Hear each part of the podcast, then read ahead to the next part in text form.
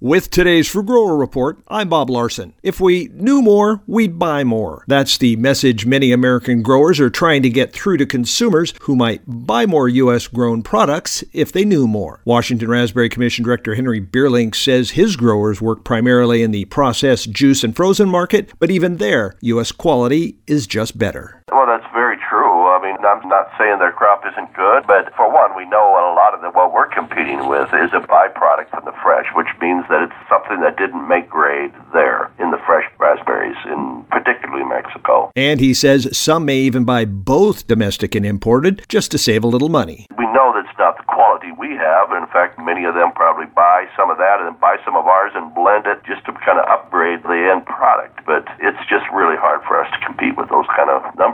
And of course, Bierlink says the trade packs could be improved. Uh, we're certainly talking to our elected officials and everything about how trade laws are put together. Um, labeling laws is a big issue, so customers can they at least see where they're buying things.